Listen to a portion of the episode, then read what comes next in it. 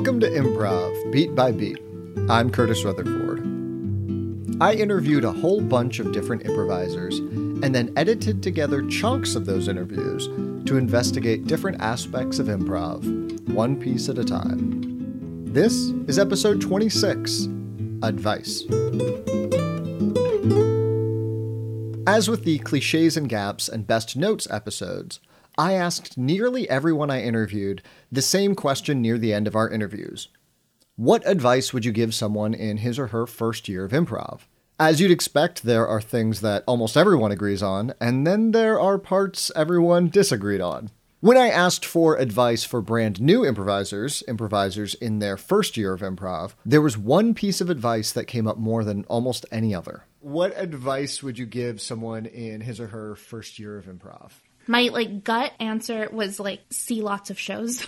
I guess see a lot of improv. See as much as possible without burning out. I think that that's like one of the best uh, ways to understand it and whether to know if you want to keep doing it. I would tell people to see a lot of improv, do a lot of improv, obviously, but see a lot of improv. Watch a lot. Watch a lot right now. You'll probably remember a lot that you see right now. Go see good stuff, like feed yourself good stuff. 60% of learning improv at first is watching it. There's things you can learn from watching improv that you just can't learn from classes. Things that people say will describe, suddenly you'll get it just by seeing it in action. I was going to shows like two or three times uh, a week at least, going to see ASSSSCAT and Harold Night every single week. Watch a ton of shows with a critical eye. Don't necessarily just let yourself enjoy them because you learn so much, even from shows that are not great. Being critical in that way is helpful to your own brain. Seeing a lot of improv will tell you whether or not it's something that's for you. Do it a lot, watch it a lot. See shows! That was Maritza Montañez,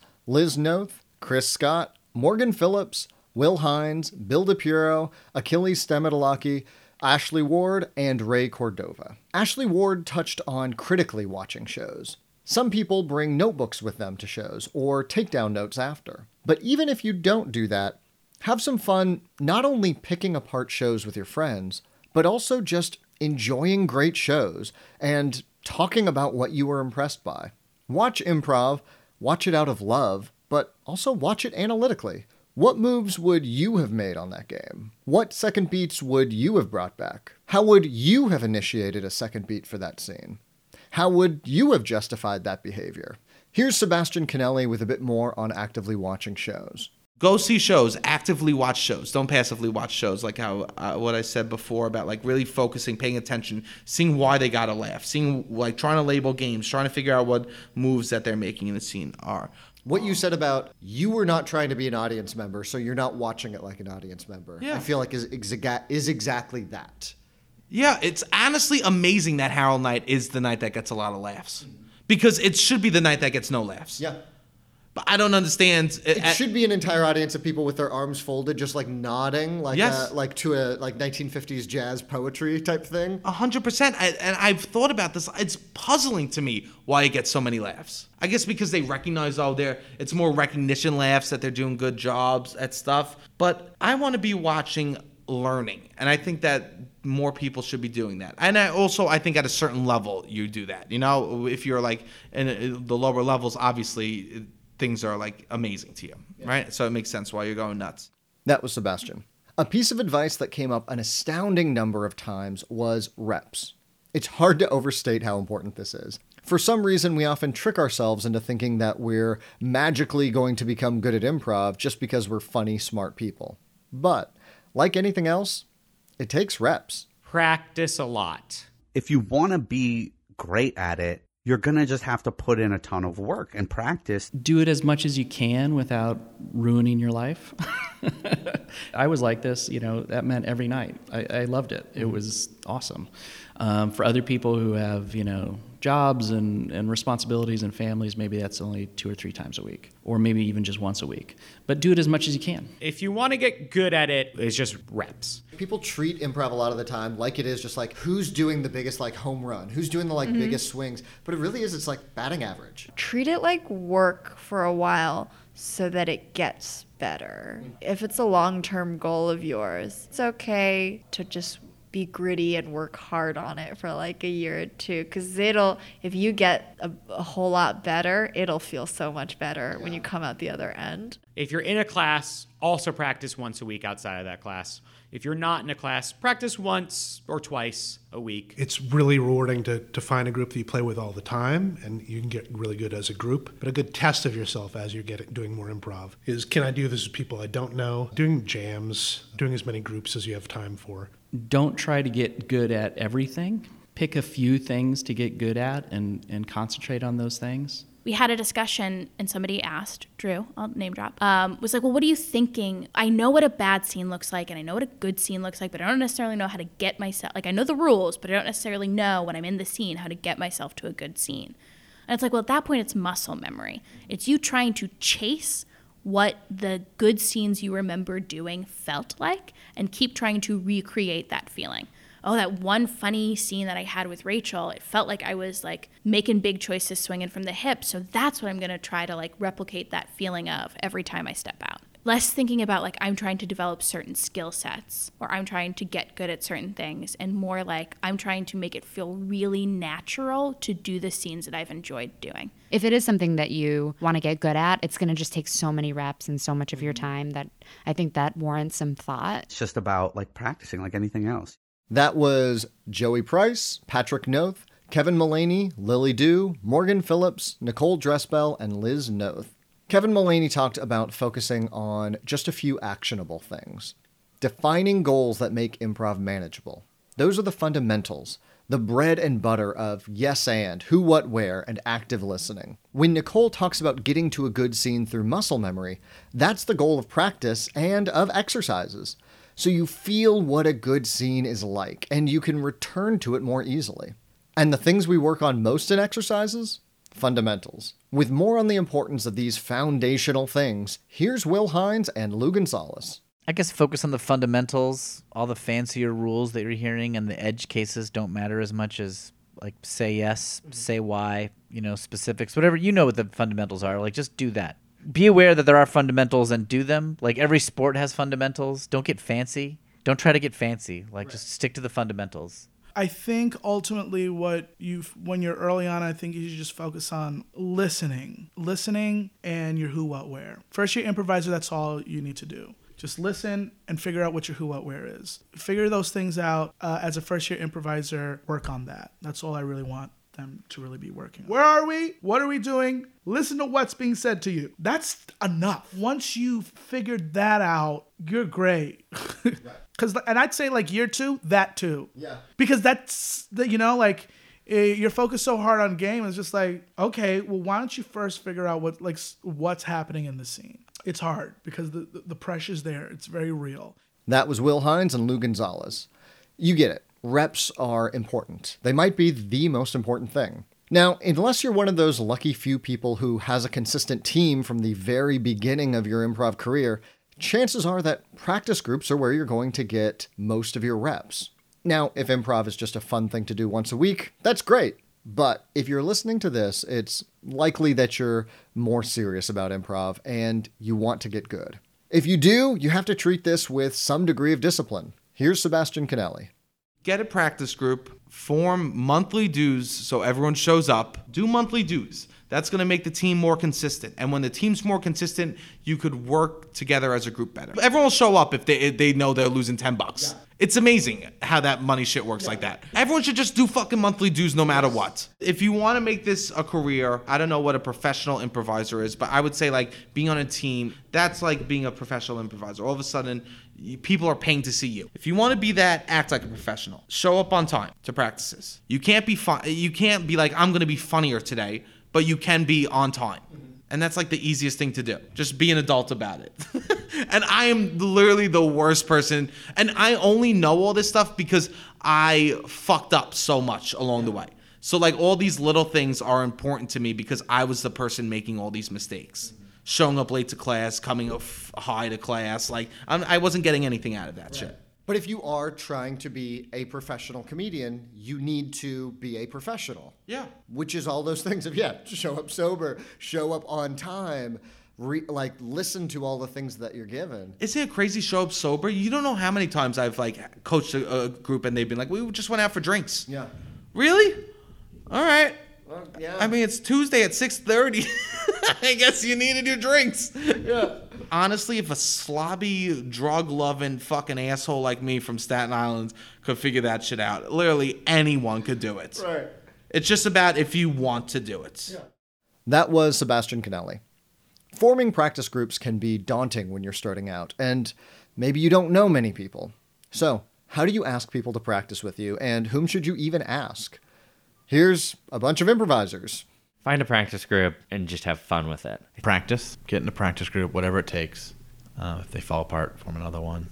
If there's people in your classes that you enjoyed playing with and you felt comfort playing with them, or if you looked up to the way that they played in a way that wasn't, oh, I'm worshiping you, like, but in a Mhm. way of like, oh, I could feel like I could learn from a lot of this, or we would play well, I would just reach out and be like, hey, any interest in being on a team, or like, Don't be fearful about asking people who you want to work with to work with you. If you feel like you want to start a practice group and you maybe don't want to involve a certain person or you want to reach out to somebody you've never spoken to before who you just kind of have like an admiration for, I would say just do it. Just give it give it a chance and it might not work out but it also might and it might be really great because at that time I think it's important to have a particularly a supportive group that you feel safe and comfortable with to just like work with regularly. We are a community of people not asking other people to do things and then wondering why no one's asking us to do something. So I'd be choosy with who you work with. Really only work with people you think are hilarious. Mm-hmm.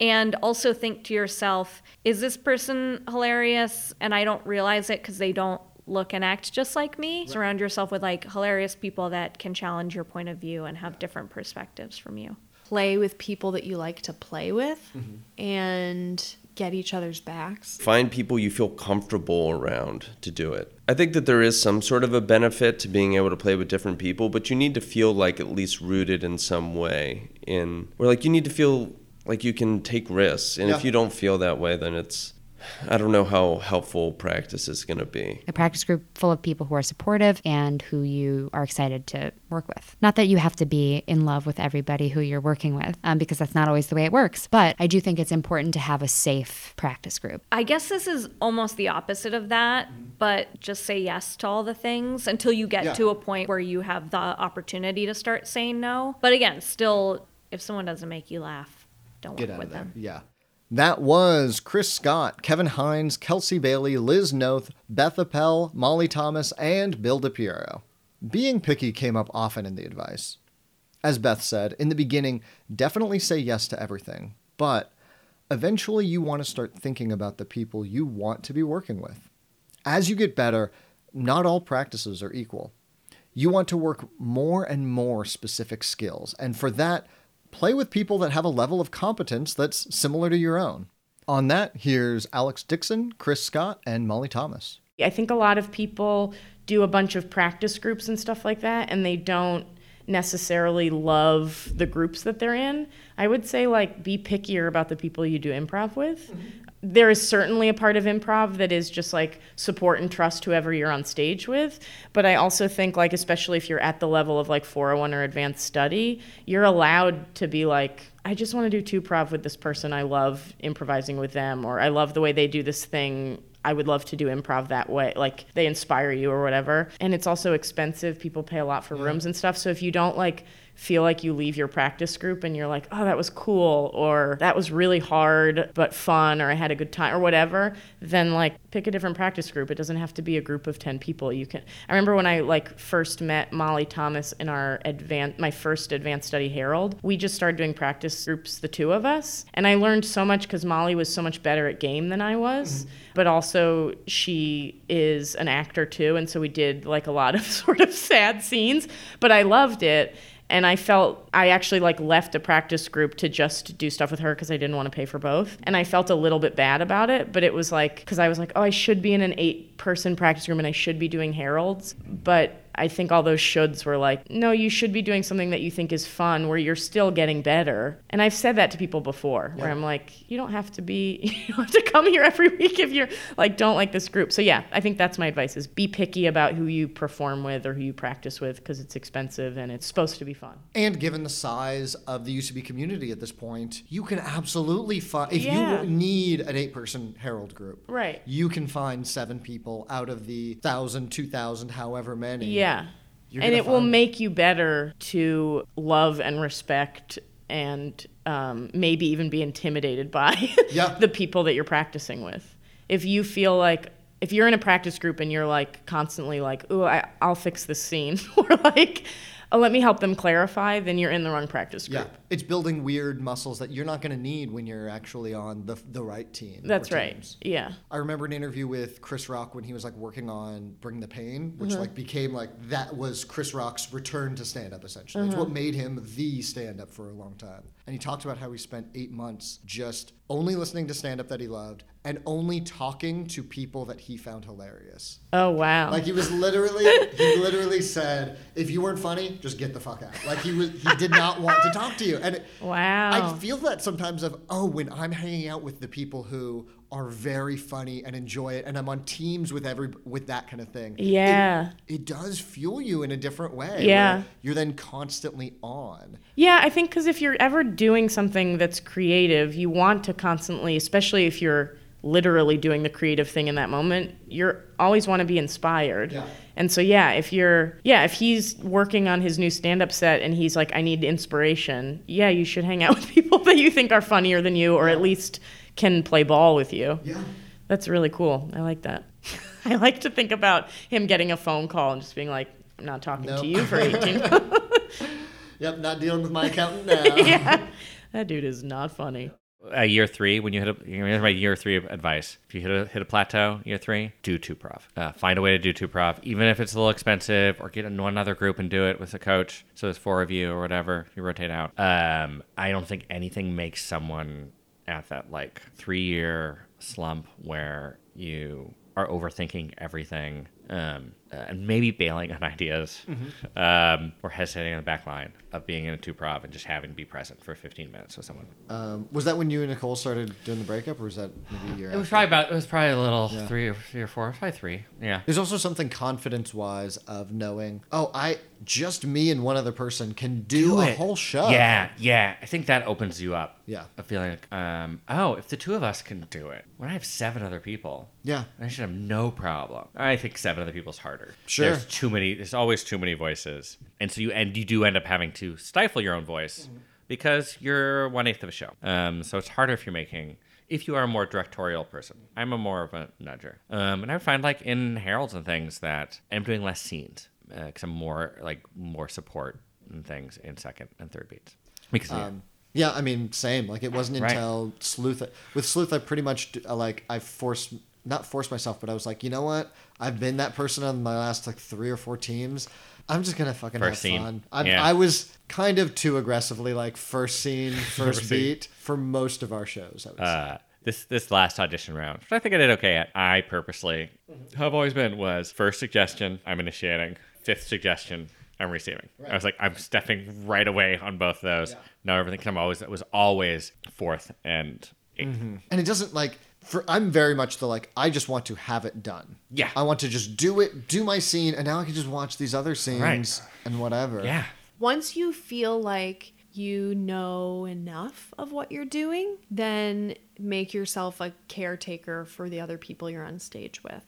Which I think I learned doing jams was Yeah. if you're a jam leader, then it's your job to help make every scene successful, which doesn't mean you have to be in the scene or do a walk on or anything, but you're you're kind of policing the jam to make sure everybody's being cool with everybody else mm-hmm. and to help support people's moves. Yeah. So like once you're able to do that, I'd say do that. Unless you're the kind of kind of personality who is too much of a caretaker Sure. and then maybe take up more space and Yeah. don't worry about other people as much. Okay, so then somebody in their third year of improv. Your team is everything. Mm-hmm. So make sure that you're a trustworthy teammate and Yeah. you're getting each other's backs and that uh, you trust the people and like the people you're playing with. And I guess assume that you do. So it's Sure. not staring at everybody going, "Do I really trust you?" Right. But just like, "Yeah, these people are good natured. I like Yeah. playing with them." And so, how would you push somebody to be more of a supportive, trusting teammate, or is it one of those things where it's just like by keeping that in mind, you are go- people naturally kind of push more in that direction? Hmm.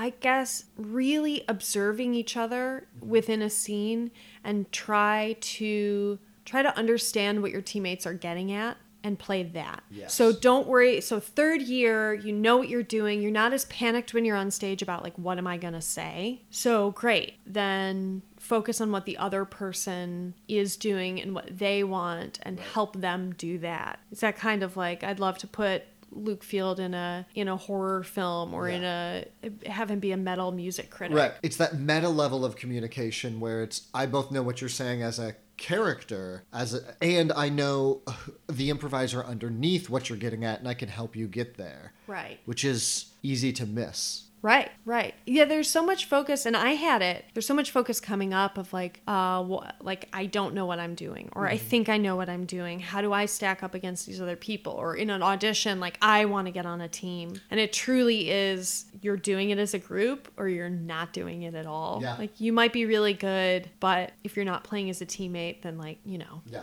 Fuck you. Or you might be a great teammate, but if you're not t- like making taking big swings sometimes, Yeah. then then you're not doing everything you can do. Right. So if you're naturally a very supportive player and like great and jump great at jumping into group stuff, sometimes you got to play the solo Yeah. too and let yourself do that. That was Alex Dixon, Chris Scott, and Molly Thomas. Now, all this practice will do little good if you're not actually putting any of it into action. It's very different to hear what a coach laughs at and what an audience laughs at. But don't take my word for it. Here's another bunch of improvisers. Find people you like and do shows with them. Try to do shows. And do tons of shows and shit the bed. Do shows in the basement of Triple Crown. Play in as many underground spaces as you can. Do shows. Like don't just do don't just do practice groups. Those are my best memories, is doing all the theater underground. I mean, some really fun stuff at Triple Crown under St. Mark's. Be underground and make mistakes. Find a team. Do it do it with an indie team so that like you're starting to work on like finding strengths in each other. The the show is the reward for the work. Set up a monthly show somewhere. Ask teams to be on that show. They'll ask you to be on their show. That's like how it works, kind of. Or like find a stage that you can perform at and continue like learning from multiple sources. If you have a dumb idea, try to do it. Don't just do a practice group with your class. Think of other people that you were in other classes with and just try and start to do shows for fun or to learn different forms and to do those. Explore what the other venues are. Like go to Kaleidoscope, sign up for a Kaleidoscope, take a little bit of the nerves away the more venues you go to and like the more shows that you do. That's such a part of what we do as improvisers is having an audience like it- like we can't be doing this in a vacuum. It needs to be uh, like to bring it back to the, the basketball metaphor it's as if all you did was just shoot in the gym Yeah. and then you never actually played the game. More doing shows more rewarding yourself for the work you do in the practice groups. That was Kelsey Bailey, Sebastian Canelli, Patrick Noth, Joey Price, Jessica Morgan, Achilles Stamatolaki, and Jesse Lee. Kelsey Bailey mentioned how shows slowly erode that inherent fear of improv. Shows can be scary. Improv is scary. But the best way to get over it is to just do it. With more on that, here is John Timothy. do as many shows as you can. Uh, there's no replacement for it. You will never be playing like you have the capability to play if you're afraid to be on stage, right? And the faster you can, the faster you can get over that, and the faster you can get comfortable doing just shows like, uh, like I remember Becky Drysdale. They were talking advice. Like Becky Drysdale once told me that uh, the only she only got good when she stopped caring. I guess, which I don't I don't I hope that's not as nihilistic as it sounds, but like that you have to kind of get over every show being special and every show being like a test of your self-worth. Or like if if I'm at- bad at this show, then that proves I'm bad at comedy or I'm a bad at improv because you you'll never be great. Like you might not you might go out there and not make mistakes. You will never be playing in the way that will make you great. if that's kind of where you're playing from, you know? It is a specific way of not caring, of like, I mm-hmm. don't care that they might not like me or love me. I can still go out and care what they're giving me without like having it affect my self esteem. Yes, absolutely, right? Like there's there's damage mitigation versus like uh you know, there's the way you have to play of giving people things and if they don't pick them up, well, you know, they they sure they should have, but and that might make you feel silly, but you are better off and the scene is better off for you having done that as opposed to I don't know nannying people during the scene or like you know uh, doing whatever. Um, and I think the second thing and probably the hardest thing is to get a group of people uh, who you can rehearse with every week, and it's the most important thing in your week. Uh, I think it's not an accident that I formed a group out of my 201, or all of us ended up on house teams someplace, I believe, uh, and like four, or five of us ended up on teams, the sketch at improv at UCB, like it was a lot and it was just because on mondays was when we rehearsed. Mm-hmm. And it wasn't a question of oh well i've got this. It's like no that's when we rehearse it. It's not like a thing. And so you just catapult so far past your like classmates because you're doing literally twice as much as them. And then in terms of shows you're doing you know maybe at a certain point you're doing two or three extra shows a week tripling quadrupling quintupling the amount of shows versus people who are started at the exact same time as you and they're only taking classes. That was John Timothy. Ultimately, fear is about the fear of being bad. Fear is the mind killer. What if all of these people see me bomb on stage? I'll spoil the ending for you. They will. You will inevitably fail. You will be bad. You will be bad many, many times, and you will be bad in front of groups of people, some of whom will respect you and love you. Will they still respect you and love you after the show? Yes. You are going to be bad. You aren't good. Is this bad? It's gonna suck. You're gonna have a ton of bad shows. Even if you're funny, you're going to do bad scenes. You're going to do a lot of bad scenes. So don't worry about it. You're gonna have stretches where you're terrible, where you feel like you've never done a good scene. Be okay with it. Like you're gonna be. Uh, Ian Roberts did a talk on um, game, I think, uh, on the Improv for Humans podcast, and one of the things he talked about was people complaining about being in their head. He's like, you should be in your head. It's hard, and I think that's sort of what I would want to say. It's like if you're in your head, like, you don't want to be. But don't be mad at yourself for being head. You're not going to be able to bully yourself out of your head. Just keep doing it. Just really, really, really be willing to fail and don't beat yourself up over it. Like I feel like sometimes you get students that are funny and they know they're funny and they've been funny their whole lives and then they do bad scenes because everybody does bad scenes when you first start. They get almost panicky and it's like, well, you you need to fucking let go of that because you're going to do bad scenes. You won't actually be good for a while. So don't worry about it. Just try to learn the rules and do those and then at some point you'll just be good, but you're you're not yet. Be willing to fail because you're trying uh, instead of uh, just trying to be funny and not really trying to do the work. That was Joey Price, Beth Appel, Sebastian Canelli, Patrick Noth, Kevin Hines, and James Dwyer. Being funny is one of those ideas about improv that we need sort of washed out of us early on. Not that we shouldn't be funny, but we think the way to be funny is to tell jokes. And improv instead shows us that it's about characters, it's about situations. There are, of course, some other preconceptions that we all bring into improv that we all need to work on constantly. Here is Jessica and Kelsey.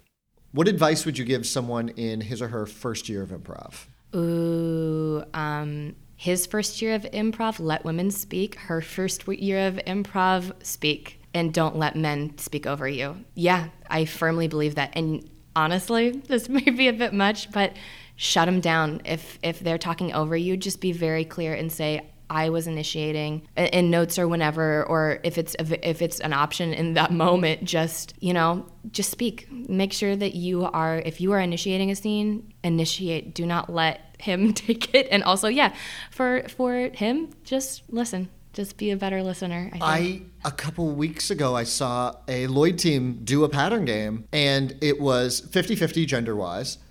The men spoke for 80% of it. And that's if I were coaching, I wouldn't know where to put the blame. Like, and I don't know in, that it needs a blame, but it is that like observe that this is happening. Yes. Be aware that this is happening and we'll change it. It's no, you know, no one needs to be mad, Mhm. but let's just be aware that for 80% of the time the guys were talking. And that could be that those four guys, the way they manifest anxiety is by talking, and the way that those four girls manifest anxiety is by being quiet. It doesn't mean anything about anything, but just be aware of how that looks to students out there and to your audience and how that feels for you. Mhm. Um, yeah, that's my number one piece of advice for improvisers in the first year. Don't use slurs. yeah. Don't use slurs if you're on stage. That's my biggest thing. Yeah. Even we have this like don't think mentality and it feels like, oh, I'm just doing Mhm. this thing and it's Yeah. Don't think, but also think a little bit. Yeah. Yeah. Think, am I going to be hurting or anyone on stage with me or in the audience? Yeah. Um, yeah. Because even like, especially now, I feel like just with the political climate, like you have to be a little bit PC. Yes. Like don't don't play a character because it was it called for it, it was in the moment. Like mm, maybe you shouldn't have to be playing someone in a stereotypical way, or like Yeah. uh, maybe that didn't need to be introduced. That wasn't necessarily the weird thing. I don't Yeah. know. Um, I think just having a little bit of a level head. Yeah. Right now, you got to think about other people a little bit. Uh, it is a mistake I have made on Lloyd Night. It was I was Oh, really? in a scene with uh, it was like a group game with a Prusi, and it was Mhm. like I don't remember. It was like something like we were like stereotypical like douchebags watching someone swing, and so it's like, oh, what does a douchebag do? Oh, they call someone gay, and then I did it, and it was like, oh yeah, that was wrong, and I Yeah. knew instantly it was wrong. But it was like I should have known way before. And then afterwards, a Prusi was like, "Dude, you you know, it was- it was like- yeah, I, I felt it too. Yeah. Was like, yeah, I mean, sometimes you just have to learn the hard way, but yeah, uh, yeah err on the side of caution. And it's, there's that's also the feeling of kind of like, oh, I'll get away, like I'll get away with it either because I don't seem like someone who's using it out of Right. anger or hatred or anything like that. It really doesn't matter. It's my character. Yeah. I think No, that that's like something. Yeah, you're still a person. You know, Right. you're still a person. So that would be my biggest thing. yeah. That applies to anyone in their first year, second year, third year, fourth year, Lloyd team, Harold team, weekend team. That was Jessica Morgan and Kelsey Bailey. By the way, that Lloyd show I mentioned was six years ago, and I still feel pretty terrible about it. Rightly. I'm an idiot. Don't do that. Right? We can all agree on that? That I'm an idiot? Fantastic. Anyway, I also asked about advice for improvisers in their later years.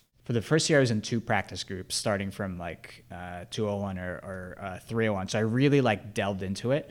Um, my advice would be like, don't do that. like my advice, my advice would be like, in order for you to be a good improviser, you need to have life experiences Uh-huh. beyond just uh, improv. Do a few other things to supplement the improv you're doing. Uh, there is that, that very true thing of the more life experience you have, the more interesting your improv will be. So doing non-improv things uh, is, a, is a really good idea to Yeah. make your improv better. If we're trying to do real life on stage, you better go get a life. like, because you cannot just do improv. You gotta keep doing real life on stage. Yeah, I would say supplement it with other things that you like, whether it be like movies or maybe you like to go see certain kinds of performances. I don't know, other things, reading other books, making sure that you have a foot outside of it in in uh, other things that make you happy, and then can also supplement your work that you do on stage. I mm-hmm. think that keeps you out of your head a little bit. Just live your life and learn new things and like everything that you give yourself that's not improv ends up feeding into improv. When I have days when I don't have work and I'm at home just like replying to emails, scheduling practices, thinking about improv and I have to do a show that night, it's bad because I have no specifics to draw from. But if I've just watched an interesting movie, read an interesting book or like worked a temp job and spoke to a bunch of random people, then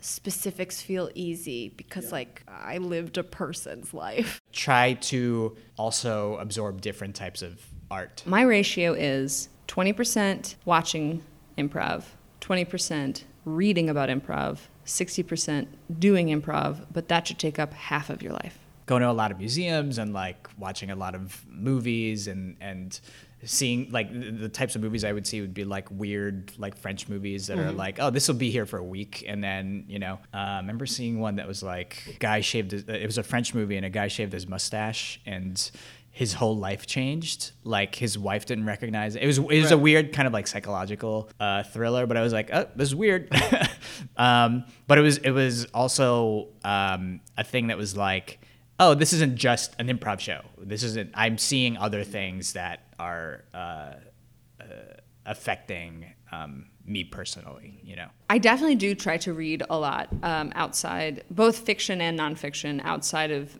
outside of comedy, and to take in art forms outside of comedy, and and to do art outside of comedy. I've been recently getting back into like musical theater, which is silly, but I I've just like been appreciating listening to different uh, composers and like different um yeah just different shows all the way through, and sort of appreciating this skill set that I don't really have.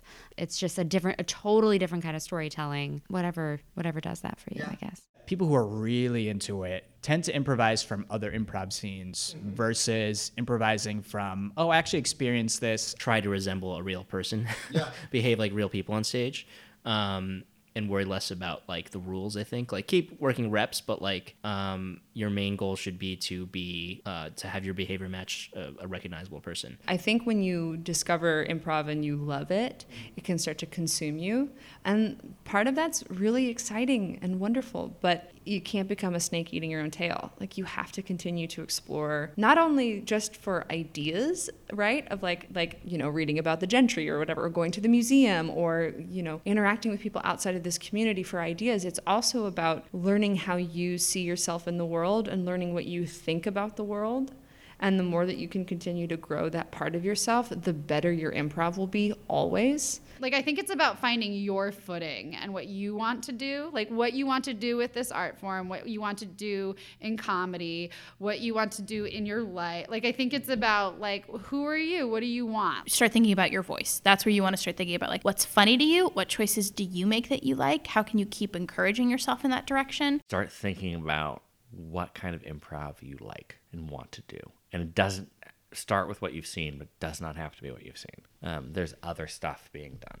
That was Achilles Stamatilaki, Liz Noth, Morgan Phillips, Lydia Hensler, Lily Dew, Jenny St. Angelo, Jesse Lee, Chris Scott, and Nicole Dressbell. So there you have it. Do other things, be a real person, and start thinking about what kind of improv you want to do. If you're looking at other art and living a full life, those things will influence and texture your improv in so many fun ways and they'll keep you from being just like everyone else. Oh, and here's a note from Alejandro. The movie that Achilles mentioned is La Moustache, and it's super weird and funny and interesting. Good movie for improvisers to watch. It's a great example of a world game. Okay, great, Alejandro. Thank you. That's enough about the movie. Now, you've just listened to a massive amount of improv advice.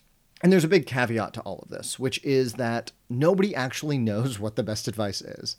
We all have different journeys and experiences, and it's important to be reminded of that. Precisely because improv can be so abstract and mysterious, we tend to sometimes take advice as gospel, which isn't always the best. Here's Ashley Ward.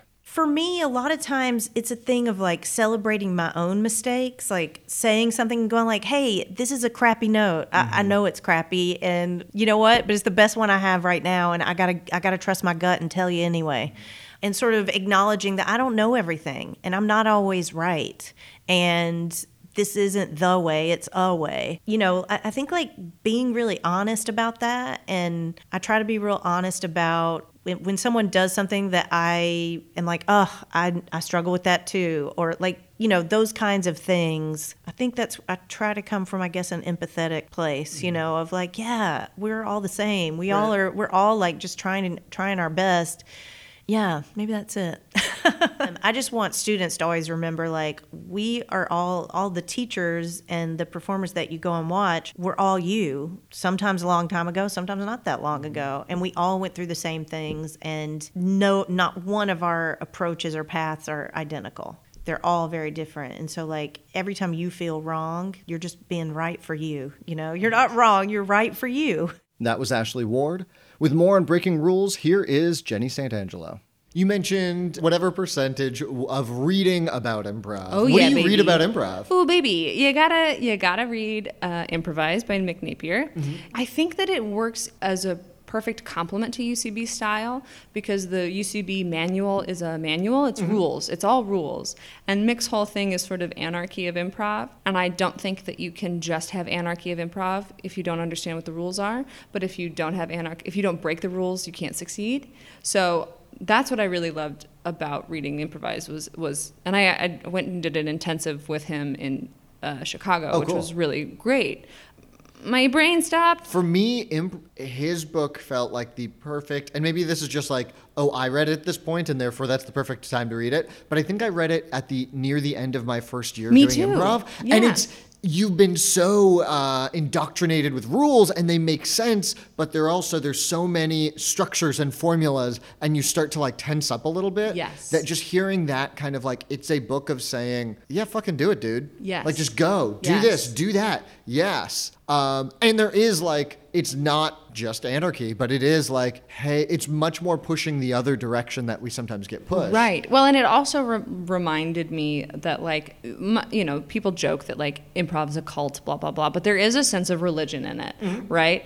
And much like all religions, you're essentially trying to get to the same point be good to each other, right? Most religions can come down to, like, be good to each other. And I think with improv, it comes down to be funny in a way that's easy, right? And for lots of people, that's through a bunch of rules. Let them be funny in a way that's easy. But I think there's lots of methods in, and there's no one path to the enlightenment of comedy. Uh, and I, th- so that was why I liked improvise so much, as it was like, oh, oh, like maybe a more Buddhist path in, or like a more, you know, it, it just allowed for more options of how to approach the art form, as opposed to like the one true way, which which made me feel like, oh, I have more agency over this. Of like, I can decide, like, I like doing it this way, you know, while keeping in mind I love rules. So I'm not going to break the rules that much, but Sure. I might, I might, I might change it just a little to make it more to come to me a little bit easier. That was Jenny Santangelo, and up next is Kevin Hines. Focus on what works, and that's great for uh, uh, backline support. Mhm. It's great for in your own scenes, uh, looking back at what you've done personally or what your scene partner is doing. Don't focus on like, oh, we haven't labeled where we are. That's broken. I need to fix that. No, you're focusing on what didn't work. Focus on what's fun about the scene, and then do things that make that more fun. So like, this is a fun scene. It'd be even more fun if we were in a barber shop. Right. So I'm gonna put us, and I we're not, and I know where we could be anywhere right now. So I'm gonna put us in a barber shop. That's fun. Instead of like, oh, I need to think of a place to put us. What's a funny place? You might get to the same answer, but you're coming at it from a negative perspective, and it comes across. Definitely comes across in support moves. It definitely comes across a little bit in scenes. And I bet when you're looking back at your scenes, and I am a victim of this still, but you look back at your shows, you're like, oh, I did this, did this. You're never gonna forget.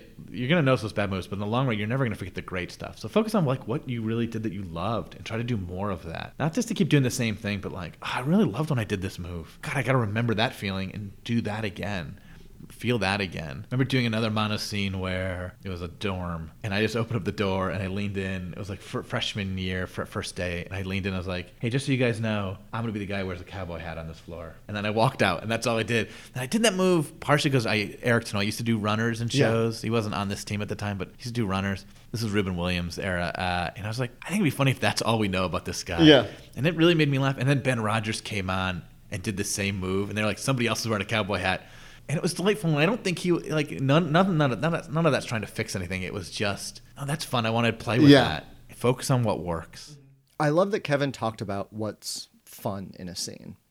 Your first couple of years, especially as you learn the rules, you're going to focus on what you shouldn't do and you're going to try to do it correctly. There are beneficial parts of that, but focusing just on what you can't do too much can be limiting. You're doing improv because it's fun. find your people and i know that's become like so uh, it's almost networky but like the reason that you'll stay is because we'll get attached to people um, not to an institution not to teams not to like the really shiny person who you adore on Harold night but like who are the people in your classes that you feel a connection to and you're excited by and you want to see every week and you want to know more about their lives because that'll either keep you tethered to the thing even when you're feeling like you're not sure if you want to do it which no matter how much you love improv you might have those phases and also if you end up not doing improv anymore that's still really valuable and Mhm. lovely um, I know people who aren't doing improv anymore, but they met their spouses and like "Eh, that's enough. Yeah. That's a worth. That's worth a couple thousand. Yeah. I don't know. I interned, so I don't know. But also, I met my partner in a class before. I met my partner in a class I paid for. So you know what? Worth it. Right now, your suggestion is hey, you might date someone? Yeah. Okay. All right. Let's not say date. Let's say love, because date sounds Okay. petty. But love is like a, a noble attribute. Would I be okay if I had never done improv after that Shannon O'Neill class, but I did date Chris Scott? I'm worried you're going to cut this, but I feel like this is what people are listening Yeah. for. God, I can't, it's impossible to extricate improv from my eight year relationship, so I don't think I can answer it. And also, I mean, I mean, yeah, like eight year relationship, but also your people is so much broader than that of. No, it's just Chris. It's the just rest Chris. of you, Yeah, yeah, the, yeah, the rest true, of you that's are, I guess, icing or just like individual sprinkles. Right, right. Like if right. you lost one sprinkle, are you're gonna notice. Wow, it's so terrible. That was Nicole Dressbell. Uh, full disclosure, right after recording this, Nicole and Chris broke up. I'm kidding. Anyways, celebrate your mistakes. Focus on the people you meet. Be good to the people around you, because you're going to see them a lot. We saved one piece of advice for the end, and it's a pretty big one be healthy. Not just because it'll make your improv better, be healthy because it'll make your whole life better. Make sure you like doing it. Yeah. this should be something that's a little scary because I think that's part of the fun of it. But it shouldn't be something that you're dreading every week, you know, or that you you hate. And if you're feeling that way, don't do it because it's a, supposed to be a fun thing. Right. Even if you're finding it really challenging, just make sure you're doing it because you like it and not because it's a program that you see the beginning, middle, and end of. I think it's important to really weigh that of like, do, do I really like this? Is this something that I want to participate in or fully commit to? If you don't think this is fun right now, then don't do it anymore. Is that terrible? No. I don't say that to be like, stop doing it, but I do think, especially because improv has gotten more traction, mm-hmm. I do think there's a lot of people who are like, no, I have to figure this out and get good at it. That mentality is good if you're currently having fun too. People who write novels are like, uh, writing novels is hard, but it's not like while they're doing it, they're like, I have to do this because I want to win a Pulitzer or what, you know what I mean? So I think like anything artistic or whatever is like, is something. Is something clicking? Is something feeling like it's feeding you? If it feels like it's depleting you, then what is like what's the end game? You know what I mean? I was just having a conversation with somebody who does a lot of sketch mm-hmm. and used to do a lot of improv. And she was saying to me, like, I just feel like people in sketch are so X, Y, and Z. But just basically saying that it was like a better environment for her. And then I've also had people who do sketch where like it doesn't feel quite right for them. So I do think these things are important of like this person spent a lot of time doing improv that she was like, I learned from it, but I, I meant it, it makes more of an impact that I'm somewhere else right now. It, ma- Yeah. it makes me feel I'm welcome here or I feel more at home or nourished creatively or whatever it is. So I think that in that first year, it's important to think about um, whether or not you want to, you actually want to do this or practice Yeah. it a lot. If you're not having fun, then you truly are the asshole. Please keep doing it, but only if you're like, oh, this feeds a part of me that I didn't know I needed that needed to be fed. Stop trying to be right. Stop trying to do it right. Stop trying to nail it every time like it, and that's the hardest one because you you want to do well you want to get it right and it feels like there is a right and sometimes there is but really the rightest thing you can be is like true to your instincts and to what you're learning and taking the things that you've learned and using them. And I think what happens is if, if your main goal is to be to do it correctly, you're not developing your instincts and your sense of what's funny and what's good and what's needed in a scene. And so you're kind of setting yourself back instead of moving yourself forward. And don't worry about anything that feels out of your control. I really like to go on long walks through Uh-huh. the city and just like see all the people and just sort of remember like, oh, this is like a small like I am small and this is big and that's really nice. And yeah, to like keep putting things back in perspective of like, okay, hey, like you had a bad Harold. It's okay, right? Sure. It's okay. Look at this little girl reading with her mom on the train. Yeah. That's more important probably, right? Than like your stupid second beat move where Right. you're like, I'm garbage. Keep going, but only if this is really fun for you. Yes. And if you're starting to get angry or jaded, don't do it. Take some time off. It's always okay to take a break. I don't feel like taking a break anymore ever, but I remember feeling burned out on improv uh, when I was first starting doing it. Every every once in a while, so it'll still be there when you get back. But if you're having a great time, keep going. Don't let other more jaded people's like bitterness bring you down. It only gets to be like all new and exciting for you that one time. So Mm-hmm. Mhm. don't doubt it. You're allowed to just love it. You don't need to immediately be given your own show and be writing for SNL Right. your first year. Just like improv and also know that those friends that you're going to meet in like 301 and 401 who also love it and have all the time in the world, like those are your peers that you're going to come up with and yeah, like soak in that time that you're in. My mantra for a very long time was you are a student. You came here without a set of skills to a school that teaches a set of skills. Be okay not knowing them and okay learning them and okay being bad at them for a while. As long as you feel you are learning and growing, like you are on the path towards something. Don't stress out so much. Get obsessed with it though. Like have fun. Get a little too into it. Make a lot of friends while you're doing it. Be social with people in improv. We all know this. Improv's a place of like nerds and misfits and people who, who, who are introverts and and you know. And I think it's easy to fall prey to your own issues and your own fears. Don't think people don't like you. Don't think people don't want to hang out with you. Don't think people don't want to be on a team. Don't think people don't want to play with you. That's all in your head. People that you meet when you first start improv are often the people that you you end up as a lifelong friend of or a, a, at least a teammate of for you know a couple months until your team falls apart.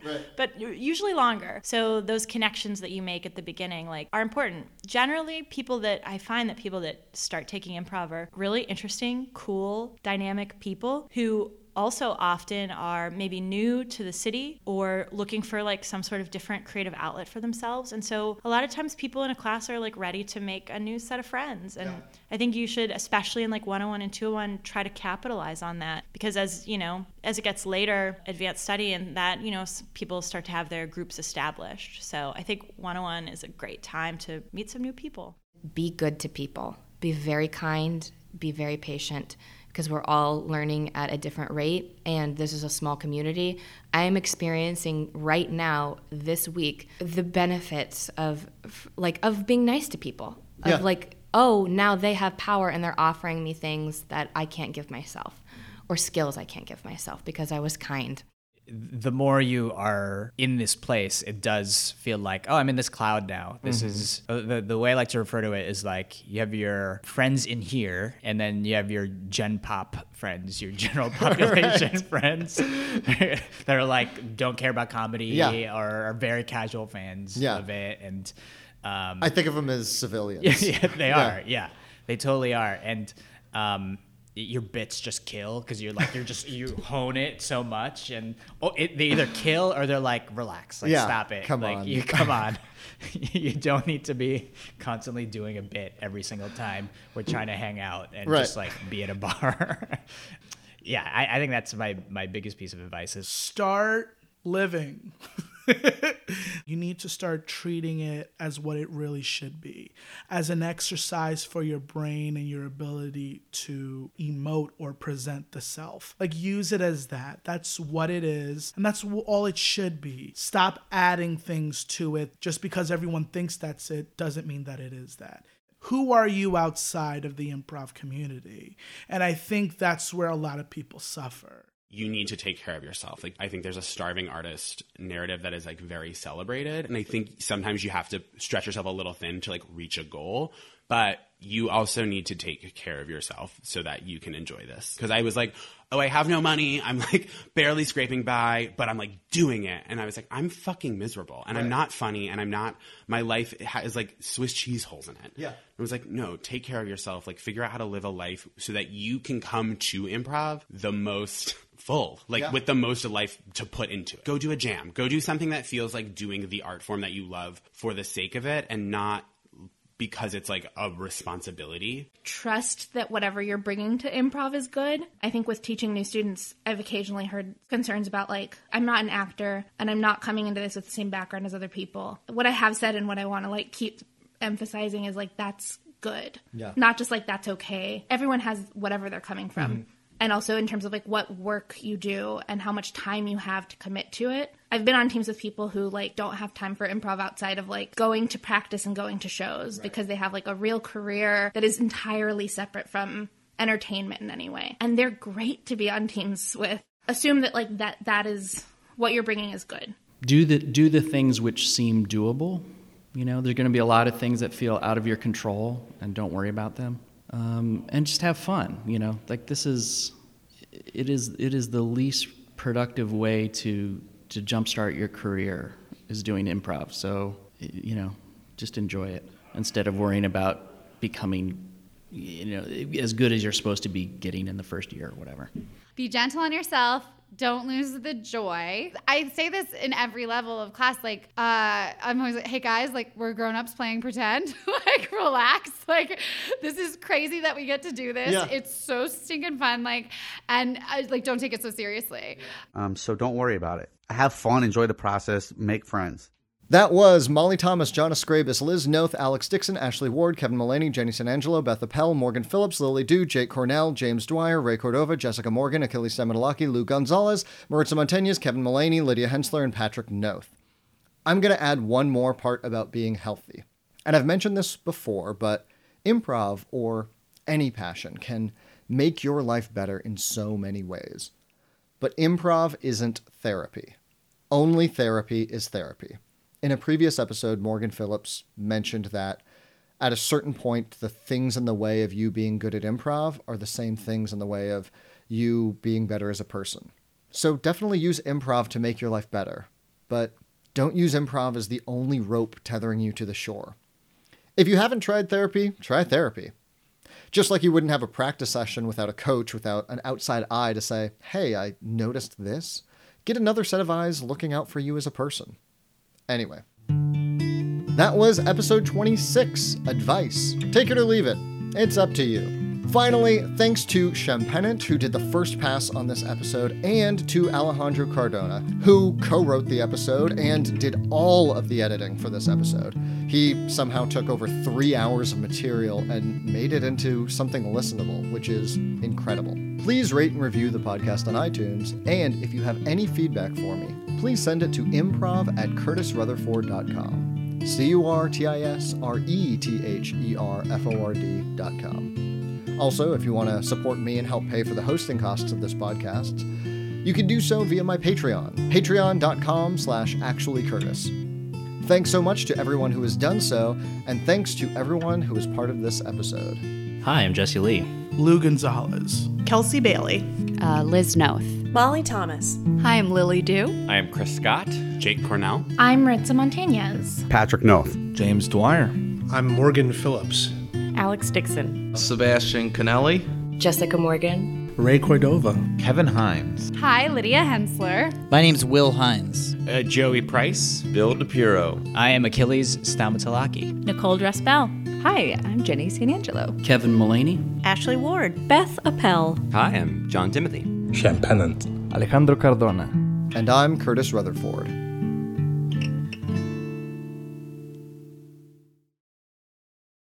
Do you have any different advice then for somebody who has maybe been around for like let's say like two three years? What's my advice for them? You're still not good.